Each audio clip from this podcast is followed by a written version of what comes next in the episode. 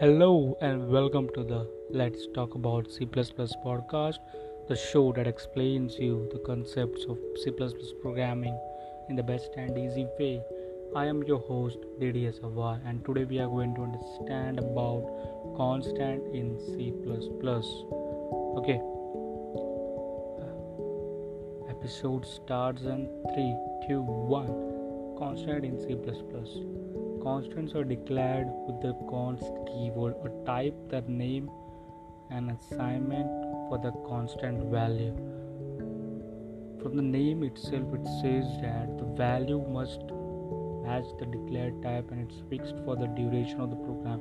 That we can't change the constant value. For for example, the value of value of sine, value of uh, pi, uh, value of value of pi value of 2 by 7 value of sine theta and lots of more are there. Const- which values are constant which, which we can't change it. That's the and the value must match the declared type and fix for the duration for the program. I hope you have understood. Thank you for listening. Have a good day. Bye bye